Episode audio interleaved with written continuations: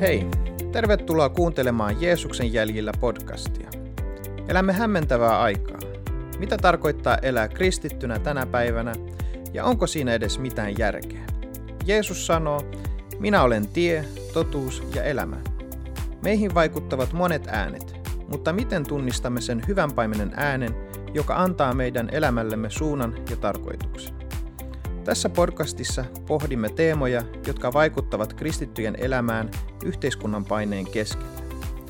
Miten uskomme voisi kasvaa lujaksi ja koetuksissa kestäväksi? Minun nimeni on Spiros Vampoulas. Ja minä olen Hannu Kaakinen. Ja minä olen Arno Alajoki.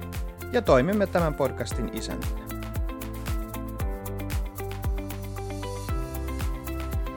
Tervetuloa kuuntelemaan Jeesuksen jäljillä podcastia. Tänään jatkamme viime jakson aiheesta liittyen synnin ongelmasta kristityn elämässä. Puhuimme aika paljon siitä, että loppujen lopuksi kristityssä vallitsee kaksi tahtoa, niin sanotusti on tämä liha ja hengen, ja hän joutuu olemaan elämään sellaisessa jatkuvassa kamppailussa näiden kahden tahdon välillä. Ja puhuimme siitä, että että kun me vaellamme valossa, niin se ei tarkoita sitä, että me elämme sellaisessa synnittömyyden tilassa, vaan että meillä on kyky nähdä synnin rumuus ja me, meillä on semmoinen vihasuhde syntiä kohtaan.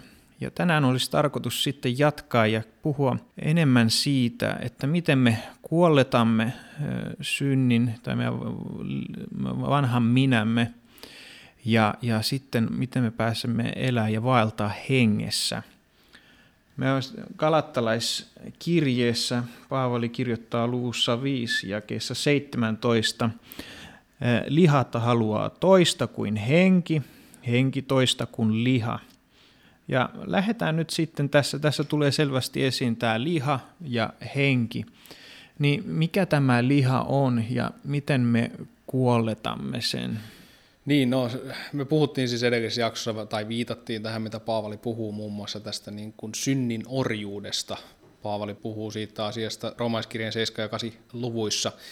Ähm, Mutta mut käytännössä siis synnin orjuus oikeastaan tarkoittaa sitä, että et synti ja, ja niin sanotusti Paavalin termein tämä liha, ää, hallitsee meidän ajattelua, meidän minäkuvaa ja, ja sitä, miten me suhtaudutaan meidän omaan elämään ja sitten näihin tähän ympärillä olevaan maailmaan. Ja, ja Paavalin termein tota noin, nämä, nämä lihan pyrkimykset, josta muun muassa roomaiskirjan 8. luvun 6 ja 7 ja hän sanoo, että, että ne tuottaa lähtökohtaisesti vain ongelmia meidän elämässä. Kyllä, jos tuosta uh, Spiros edellä lukemasta skalattalaiskirjeen viidennestä luvusta mennään vähän eteenpäin, niin tullaan just siihen, että mitä, mitä nämä lihan aikaansaannokset on sitten. Tässä sanotaan, että ne on selvästi nähtävissä ja 19 ja siitä eteenpäin. Niitä ovat siveettömyys, saastaisuus, irstaus, epäjumalien palveleminen, noituus, vihamielisyys, riidat, kiihkoilu, kiekko, kiukku, juonittelu, eripuraisuus, lahkolaisuus, kateus, juomingit, remuaminen ja muu sellainen.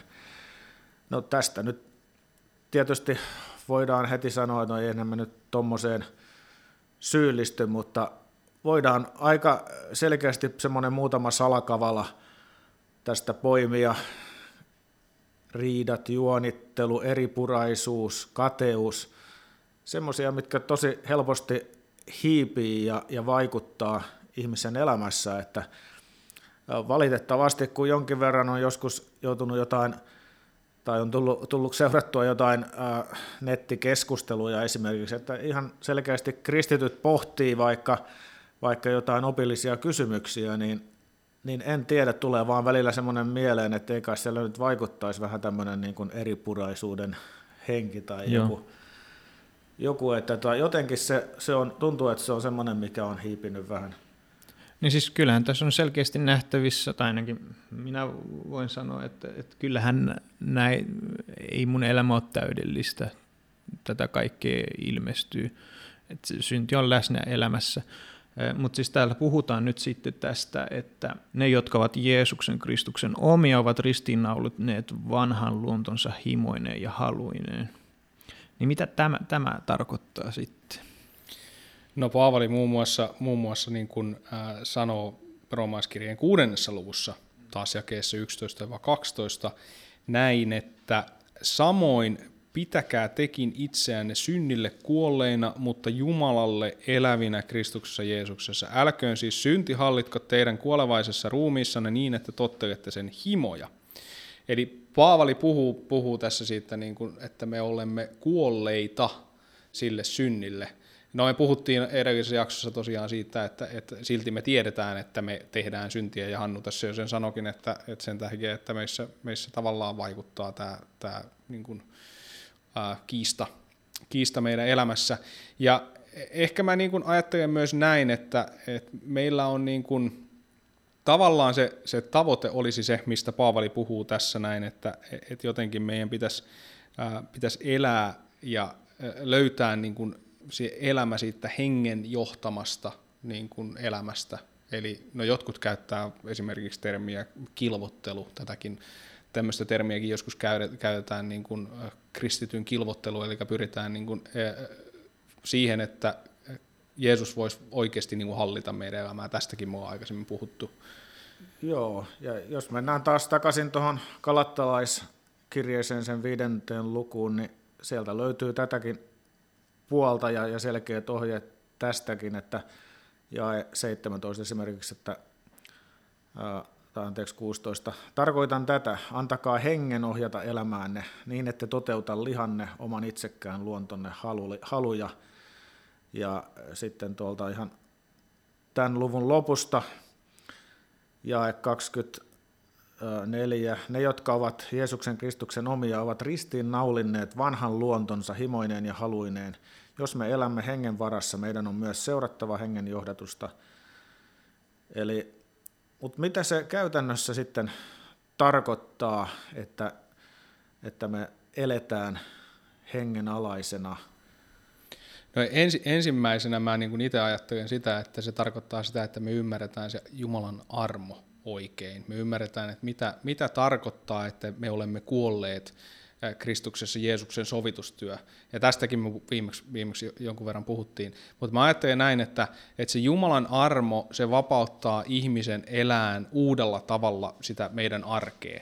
Ja, ja tietysti tässä voidaan herä, esittää semmoinenkin kysymys, että no, jos meidän elämä on täysin samanlaista kuin ennen, niin onko me ymmärretty armoa oikein? Ehkä se on niin kuin hyvä, hyvä myös kysyä.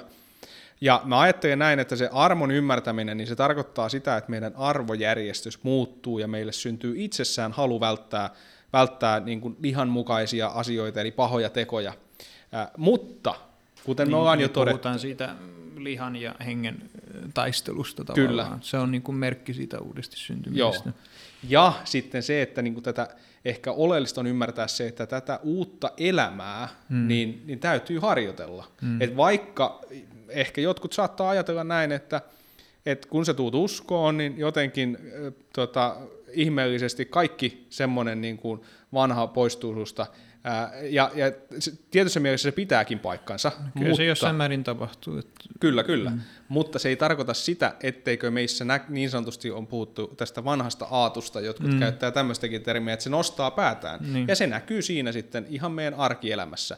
Ja tämä on se, niin kuin se lihan ja hengen välinen, välinen kiista, että tavallaan me, me, ta, me uudesti synnytään, mutta silti se vanha, vanha puoli, niin, kuin, niin sanottu liha, nostaa, nostaa päätään. Ja, ja tätä uutta elämää täytyy opetella. Me puhuttiin siitä tota noin, lyhyistä tiliväleistä Jumalan kanssa tästä asiasta myös edellisessä jaksossa.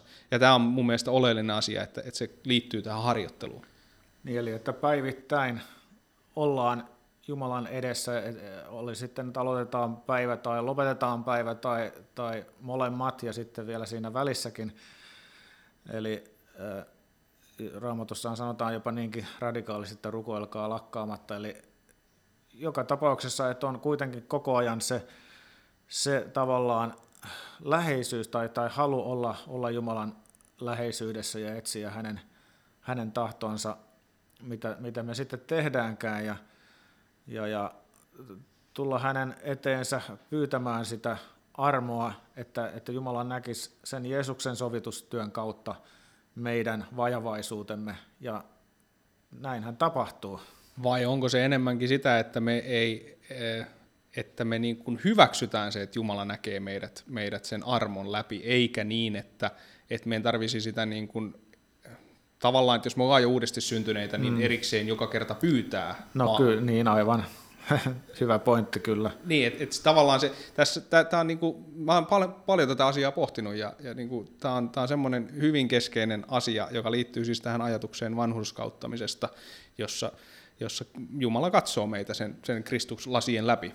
Näinhän se on ja nimenomaan just se, niin kuin edellisessä jaksossa siihen nyt viitataan, viitataan, että kannattaa kuunnella sekin läpi, jos et ole sitä vielä tehnyt, mutta siinä puhuttiin siitä, että kuinka saattaa olla, että joku jää niin kuin ikään kuin jumiin siihen ajatukseen, että, että äh, kun tavallaan on se, on se ajatus, että pitäisi olla, olla pyhitetty ja, ja Jumala on pessy ne synnit pois, mutta silti sitä tulee niin kuin eri tilanteissa elämässä, niin huomaa, että tulee eteen niitä tilanteita, että huomaa olevansa edelleenkin syntinen ja, ja, ja se tietyllä tavalla voi niin kuin masentaa ja viedä sen ilon siitä uskon elämästä, mutta että ymmärtää, että tätä varten nimenomaan Jeesus on mun edestä kuollut ristillä, että nämä asiat on niitä, joita me saadaan hänelle tuoda jatkuvasti, tehdä parannusta,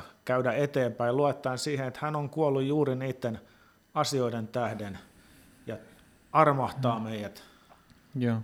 Mä, mä mietin tuota lihassa ja hengessä elämistä, ää, tai, tai tämmöinen ajatus, jos aloittaa kysymyksestä, että miksi minä teen syntiä tai, tai mikä synnissä houkuttelee, niin, niin syntihän antaa meille lupauksen jostain, mikä tuottaa meille jonkun sortin ää, iloa tai tuottaa meille, tai se lupaa jotain ää, onnea, mitä mä, mikä sitten myöhemmin osoittautuu, että se on kaikkea muuta kuin, se ei pysty täyttämään sitä tyhjötä, mikä meissä on.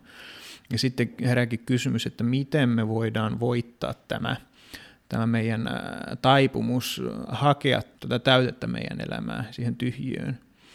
Ja, ja tota, koska siitähän se lähtee liikkeelle, ää, niin, tota, niin se ainoa keino on se, että sen tilalle löytyy jotain paljon väkevämpää ja korkeampaa ja hienompaa, joka on nimenomaan sitten tämä, tämä, tämä Jeesus, Jeesuksen työ, Jeesuksen läsnäolo, hänen lupaukset hänen sanansa kautta. Ja tavallaan meillä monesti voi olla, kun me lähemme tähän kilvotteluun sun muuhun, eli me lähemme, ähm, että et, et monesti me voidaan lähteä oikeista motiiveista niin kuin elää sitä pyhempää elämää, mikä kuitenkin lähtee meidän omasta voimasta, meidän omasta ponnistelusta, ää, mutta me emme nojaudu Jumalan henkeen, eli hänen tuntemiseen sun muuta, vaan se on loppujen lopuksi oma vanhurskautta. Se johtaa siihen, että me yritämme täyttää sitä meidän omaa tyhjyyttä jollain näennäisesti loppujen lopuksi sitä se on pyhällä elämällä kun taas meidän tulisi täyttyä sillä Jumalan rakkaudella, hänen hyvyydellä, ankkuroitua häneen, jolloin se kaikki, mikä sitten näkyy meissä hengen hedelmänä ja teoissa ja toiminnassa, niin se alkaa olla sitten manifestoitu tavallaan siitä yltäkylläisyydestä, mikä tulee siitä Kristuksen tuntemisesta. Niin, että jos, jos katsotaan tuosta kalattalaiskirjeen edelleen sieltä jae 22 kerrotaan, mitä tämä hengen hedelmä on. Eli hengen hedelmää taas ovat rakkaus, ilo, rauha, kärsivällisyys, ystävällisyys, hyvyys, uskollisuus, lempeys ja itsehillintä. Ajatellaan näitä, miten kauniilta nämä kaikki kuulostaa näin niin kuin ominaisuutena vastaan sitten noin lihan aikaansaannokset, mitä tässä aikaisemmin mainittiin, että kumpa meistä saisi enemmän, meistä tämän päivän kristityistä saisi enemmän kummuta toisiamme ja muita kohtaan rakkaus, ilo, rauha, kärsivällisyys, ystävällisyys, hyvyys, uskollisuus, lempeys ja itsehillintä. Kumpa se saisi jopa näkyä niissä nettikeskusteluissa – kommenteissa, kaikessa tämmöisessä, niin ajatelkaa, miten toisenlaiseksi tämä niin kuin ilmapiiri muuttuisi jollakin tavalla. No, tästä ehkä me päästään siihen seuraavaan, seuraavaan niin kuin asiaan, eli siihen, että, että miten me niin sanotusti kuoletetaan meidän, meidän tota noin, tämä vanha minä. Paavali käyttää tämmöistä termiä, se, se puhuu siitä kolossalaiskirjeen kolmannessa luvussa ja jakeessa viisi, se sanoo näin, no tästä on kaksi eri käännöstä, mutta toinen on, että kuolettakaa siis maalliset jäsenenne, ja sitten listaus näistä asioista, eli haureus, saastaisuus, kiihko, paha himo ja ahneus, joka on epäjumalan palvelusta, ja sitten myös sitä, että pankaa, jakeesta kahdeksan, että pankaa nyt tekin pois tämä kaikki viha, kiivastuminen, pahuus, pilkka ja häpeämätön puhe suustanne, älkää puhko valhetta toisistanne, olettehan riisuneet pois vanhan äh, ihmisen tekoinen. Eli Paavali puhuu tästä ja se käyttää tätä sanaa kuolettakaa, no se on tuossa toisessa käännöksessä käytetään termiä äh, haudatkaa maallisuus teistä. Mutta tämä sana kuolettakaa tai haudatkaa, niin, niin tota noin, mä, mä menen ja lausun tämän kreikan kielen sanan, mitä tämän no, kreikkalaisen, kreikkalaisen tota, läsnä ollessa aina miettii, että kun menee niin pieleen nämä. Mutta se tulee siis tästä sanasta nekro, tai miten se nyt sitten lausutaankin, niin, niin, niin tota noin, mutta se, se sana tarkoittaa myös sitä, että tämä niin sanottu maallisuuden valta tai synnin valta niin riistetään tai, tai, tai se tuhotaan. Ja tämä on niin kuin mulle semmoinen mielenkiintoinen ajatus siitä, että et, et se kuolettaminen tarkoittaa myös sitä, tai hautaaminen tarkoittaa myös sitä, että sillä ei enää ole sitä valtaa niin kuin sillä oli aikaisemmin. Eli se otetaan siltä pois. No sitten me katsotaan tota kymppiä, että samassa kolossalaiskirjeen luvussa kolme. Ja siinä sanotaan, sanotaan taas sitten näin, että, ää, että me ollaan pukeuduttu uuteen, joka uudistuu. Tai oikeastaan näin, että pukeutukaa uuteen, joka jatkuvasti uudistuu oppiakseen yhä paremmin tuntemaan luojansa ja tullakseen hänen kaltaisekseen. Niin, niin tavallaan voidaan ajatella näin, että, että ainoastaan sillä, että me puke, puetaan jotain uutta meidän yllemme, niin voidaan riistää sen vanhan valta siltä, siltä mikä, mikä on ollut meidän elämässä. Ja sitten vielä ehkä semmoinen ajatus vielä tästä, että, että tämä uudistuu, no se sana, se on, se on presence, että se on jatkuvasti tapahtuvaa. Ja, ja se sama sana myös tarkoittaa uutta voimaa ja tarmoa. Eli tavallaan niin kuin se, se me saadaan, niin kuin, kun me siltä toiselta otetaan se voima pois, niin me saadaankin tilalle uusi voima, joka tulee, niin kuin sä sanoit Spiros, se tulee Jumalalta, Joo. eikä meidän omasta yrityksestä. Ei niin just se, että me löydämme meidän ilon Herrasta, että, se, että siitä se mun mielestä lähtee liikkeelle, että me pystytään sitten kuollettaa se, että me ei, se tyhjö meissä aina pitää täyttää jollekin, että joko se on synnin lupauksilla tai Jumalan lupauksilla. Mm. Että kuolettaminen on muuten aika mielenkiintoinen termi, että, että jos ajatellaan jotain, yleensähän käytetään sanaa tappaminen, niin mun tuli tämä vaan mieleen, kun mun poika tota, viisivuotias, niin jos nyt äh, on kysymys esimerkiksi hyttysen tappamisesta, niin hän käyttää sanaa kuolettaa, että kuoletetaan tämä hyttynen, niin, tota, niin tavallaan tässä on niin kuin periaatteessa samasta asiasta, mutta suomen kielessä käytetään siis näitä kahta eri, eri termiä vähän eri, eri yhteydessä. Mutta äh, tässä jae 24 kalattalaiskirjoissa edelleen viides luku, niin mainitaan, ne, jotka ovat Jeesuksen Kristuksen omia, ovat ristiin naulinneet vanhan luontonsa himoineen ja haluineen. Eli tässä tarkoitetaan tietysti sitä, että koska Jeesus Kristus kuoli ristillä, kantaen myös meidän, meidän synnit jo siellä, eli sitä kautta, kun me ollaan osallisia hänen ristin kuolemaan, me saadaan se ottaa oma, oman syntiemme, omien syntiemme sovituksena vastaan, niin sitä myötä me myös saadaan ristiin naulita meidän vanhan luontohimoinemme ja haluinemme. Mä vielä palaan, palaan tuohon tota noin äskeiseen, kun sä, nyt tota noin, tuli vaan sellainen ajatus mieleen, että, että kun siis tässä myös tämä sama sana kuolettakaa, niin se on siis myös käännetty haudatkaa. Ja Paavali puhuu tässä jo siitä aikaisemmin, että, että me ollaan kuolleita. Ja nyt jos me ajatellaan sitä, että se haudataan, niin, niin mikä sen vastakohta on? Se vastakohta on se, että se, se kuollut ruumis nyt lojuu tuossa meidän. Tämä on aika, aika tämmöinen ikävä mielikuva, mutta kuitenkin se lojuu tuossa koko ajan.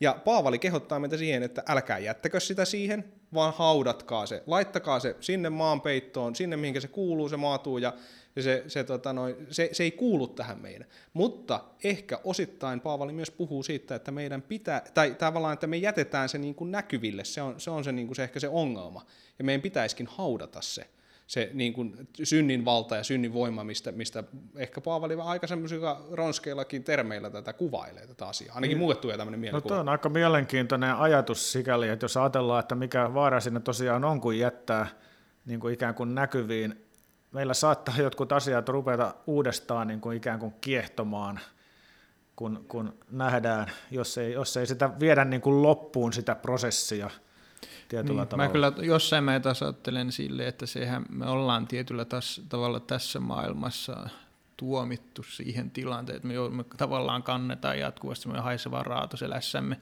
joka on se vanha minämme, ja me ei päästä siitä eroon, kunnes vasta kuolema meidät pois täältä korjaa. Sinänsä se on meille vapautuksen päivä, että et, et, et on hetkiä, jolloin toivon, että voi herra, että milloin tämä loppuu. Tämä kamppailu joskus vie niin kuin mehut pois ja toivoisin, että tämä nyt loppuisi. Varsinkin ihan kun katsoo maailmaa muutenkin, kuinka paljon mm. pahaa täällä on. Niin, ää, Joo, ja että mihin suuntaan tämä maailma on menossa ja miten paljon enemmän niin kuin jatkuvasti me joudutaan menemään vastavirtaan – ja, ja tekemään ikään kuin työtä sen, sen eteen, mm. että me pysytään Joo. sillä kurssilla. Mulla on tähän, mä vaan mietin, jossain väärin nyt junnataan samoissa asioissa, mutta tämä on mun mielestä vaan tärkeää tuoda esiin, että siinä on just tämä, että kun tulee lankeemus, niin jos meillä ei ole sen, se toivo siitä anteeksiantamuksesta, jos meillä ei ole niin kuin, syntien anteeksi antamista, niin tota, ja me vaivumme siihen meidän syntisyytemme epätoivoon, niin, niin se väistämättä johtaa meidät siihen, että me olemme sen synnin orja, että et, et, et me jatkamme siinä synnissä olemista. Mutta kun meillä on se anteeksi anto, niin silloin meillä on toivo, että me, että me voidaan mennä eteenpäin tästä siitä huolimatta. Ää, joo. Niin, pa- Paavalihan sanoo tässä roomaiskirjan 8. luvun 18 jakeessa muun muassa näin, että, että minä päättelen, etteivät nykyisen ajan kärsimykset ole mitään sen kirkkauden rinnalla, joka vielä on ilmestyvä ja tuleva mm. osaksemme. Sitten myös jakeessa 24, että meidät on pelastettu, se on varma Aivan. toivomme. Ja jakeessa 26 vielä näin, joka on ehkä semmoinen työkalu meille, hän sanoo näin, että myös henki auttaa meitä, jotka olemme heikkoja. Emmehän tiedä, miten meidän tulisi rukoilla, että rukoilisimme oikein, ja henki itse puhu, kuitenkin puhuu meidän puolestamme sanattomin huokauksin. Ja jotenkin mä ajattelen tässä se, että pyhä henki on, on uskovan rukoustuki, ja se auttaa meidät kiinnittää meidän katseen siihen tulevaan toivoon, juuri se, mistä Aivan. sä puhuit tässä. Ja mun mielestä just toi hengessä vaeltaminen, että kun monesti sekin on sellaista kaanaan kieltä, mutta se on loppujen lopuksi just se, että me tiedämme, mitkä ne on Jumalan antamat lupaukset meille. Eli meillä on se toivo siitä tulevasta paremmasta. Tullut on se päivä, jolloin, jolloin tavallaan, eli tiedostetaan se, että pahuudella on määrätty aika, jolloin se tuhotaan lopullisesti, ja on tuleva päivä, jolloin me ollaan täysin vapaita synnistä. Kyllä. Ja, ja se antaa meille sen toivon ja, siitä. Ja toi oli tosi tärkeä mun mielestä just, että henki auttaa meidän heikkoudessamme ja, ja, ja silloin kun me ei edes tiedetä, mitä, mitä me rukoiltaisiin, niin silloin hän jopa rukoilee meidän puolestamme ja, ja, ja miten tärkeää se onkaan, että, että Jumalan pyhä henki on meissä ja ohjaa meitä, mutta se ei kuitenkaan tarkoita sitä, että se ottaisi meiltä sen pois sen tavallaan sen taakan kokonaan tässä ajassa ja, ja tekisi meidän mm. Se ei vaan elä... tuomitse meitä, sillä ei enää valtaa tuomita meillä. Kyllä, meillä. Me se, on, se on meidän siitä. auttaja ja lohduttaja. Mm. No mä, mä, mä nostaisin tässä vielä yhden asian, mitä Paavali sanoo tota noin, äh, romaiskirjeen 12. luvussa jakeessa 2. Paavali sanoo tässä näin, että älkää mukautuko tämän maailman ajan menoon, vaan uudistukaa mieleltänne niin, että osaatte arvioida, mitä on Jumalan tahto, mikä on hyvää, hänen mielensä mukaista ja täydellistä. No okei, Paavali sanoi, että älkää mukautuko, se on yksi, mm, yksi oleellinen kyllä. asia, me voitaisiin siitä keskustella Ja se mukautuminen, vähän puhuttiinkin siitä, että se tarkoittaa sitä, että me olemme siinä taistelussa tämän niin kuin maailman kanssa. Se, se on just se, että se kristityn suurin vihollinen on se, että se mukautuu, että sä ajattelet, että no antaa olla. Joo, ja tämä on varmaan just se, mitä mä niin kun hain tässä hetki sitten, kun mainitsin tästä, että, että tuntuu, että yhä enemmän, mitä, mitä enemmän tämä aika aika muuttuu ja, ja nopeammalla tahdilla tässä kun vuodet vierii, niin tota sitä enemmän me joudutaan olemaan hereillä, ettei me lähetä mukaan siihen, mitä, mitä tämä maailman aika on. Kyllä, ja sitten siis tämä vielä, mä, mä nostan tästä muutaman muun termin, mitä Paavali käyttää. Kun Paavali puhuu tästä maailman ajasta, no tämä on semmoinen termi, mitä Paavali käyttää muuallakin. Ja, ja oikeastaan se, mikä Paavalin niin kuin lähtökohta tälle, tälle termille on se, että, että hän niin kuin puhuu siitä, että, tämän, että niin sanotusti tämän maailman ajan viisaat ei tunne Kristusta. Eli tässä Paavali aina, aina viittaa kaikessa niin oikeastaan Kristuksen niin kuin, sovitustyöhön, Kristuksen merkitykseen meidän, meidän elämässä. Ja, ja voisi ajatella näin, että, että tämän maailman Jumala sokaisee palvelijansa sillä tavalla, että, että, että he ei tunnista Kristuksen evankeliumia. Paavali puhuu tästä muun muassa korintoaskirjeessä. Ja äh, sitten Kristus taas on pelastanut meidät tästä maailmanajasta. Kalattalaiskirjeen ensimmäisessä luvussa puhutaan tästä. Ja, ja siis se niin kuin ajatus, että et, et Kristuksen seuraajan ehkä suurin houkutus on mukautua siihen Jumalan vastaisen maailman näkemyksiin ja elämäntapaan. No Paavali sitten jatkaa tästä, että puhuu tästä mielen uudistumisesta. No Paavali käyttää tämmöistä termiä kuin metamorfoosi, joka siis voidaan ajatella vaikka näin, että sulla on, on se toukka, joka, joka muuttuu sitten jossain vaiheessa tota, tämmöiseksi perhoseksi, niin, niin se, on se, se on se prosessi oikeastaan, mitä tämä metamorfosi tarkoittaa, sitä, että, että se, se muutos siitä toukasta siihen perhoseksi. Ja oikeastaan se, se sama asia on meillä, eli se meidän, niin kuin, se, mistä kokonaan tässä on puhuttukin, siitä kamppailusta, niin se on sitä muutosta, sitä metamorfoosia meidän, meidän elämässä, joka, joka tota noin, tarkoittaa, että meidän elämä muuttuu jo tässä ajassa, mutta ehkä sitten se perhonen on vasta se, mikä on siellä perillä taivaassa. Joo, ja kyllä, ja pienenä erona tietysti ehkä tähän perhosen prosessiin, että se, se on muutaman kerran, kun se tapahtuu se muutos perhosella, mutta tota, meillä tavallaan se nahka luodaan lähes päivittäin ehkä, että todella niin kuin, se on jatkuva muutos. Ja, ja se on myöskin niin kuin merkki elämästä, niin kuin ollaan puhuttu, että se jatkuva, se on kamppailua, mutta se on myös muutosta Kristuksen kaltaisuuteen. Ja, ja tota, se on, Kristus saa meissä muodon. Niin, se on, se on tuskallista muutosta tietyllä tavalla, että, että se voisin niin kuin sanoa, että ei, ei se ole niin kuin helppo elämä, mutta toisaalta niin, niin se on se tie, mikä, mikä Jumala on meille valmistanut ja ohjannut ja osoittanut, ja, ja meillä on, on tosiaan mahtava se viimeinen vaihe, jolloin me päästään näkemään ja ymmärtämään kaikki kerran Jumalan luona.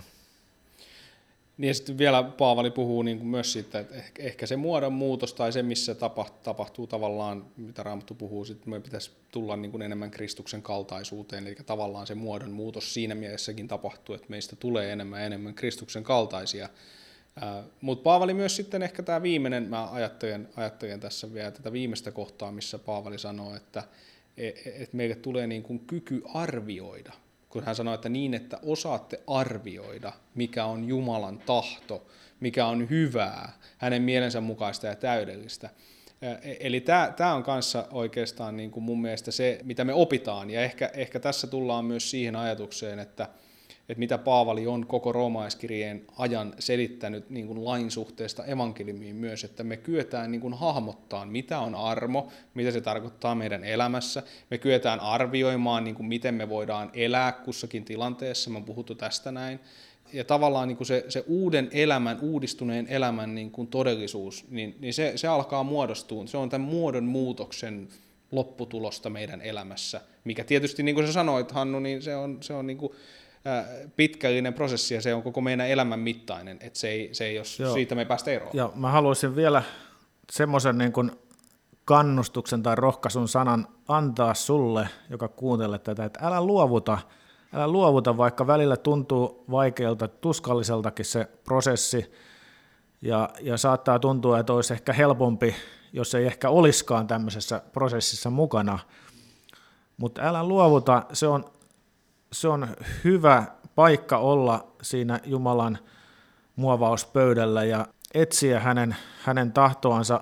Ehkä vaikka susta tuntuu, että tähän asti ei ole mennyt ehkä niin hyvin, sä koet, että sä et ole ehkä ollut tässä prosessissa niin paljon mukana kuin sun olisi, olisi tarvinnut olla, mutta koskaan ei ole liian myöhäistä antaa sun elämäsi mestarin käsiin ja, ja tota, ottaa vastaan se, että sä, sä annat Jumalan uudistaa sun mielesi ja, ja, ja ottaa se hallintavalta sun elämässä, joka hänelle kuuluu. Mä voisin ehkä tähän loppuun vielä lukea ensimmäisestä tessalonikalaiskirjeestä luvusta 5, jakeesta 9 ja 11 pätkän, että Jumala ei ole määrännyt, että osaksemme tulisi viha, vaan että saisimme pelastuksen Herramme Jeesuksen Kristuksen kautta, joka on kuollut puolestamme, että me valvoimmepa tai nukuimme, eläisimme yhdessä hänen kanssaan. Kehottakaa siis toisianne ja rakentakaa toinen toisianne niin kuin teettekin. Eli se, me, että me tarvitaan toisten kristittyjen tukea ja yhteyttä, se on todella tarpeellista. Yes. Tähän on varmaan hyvä lopettaa.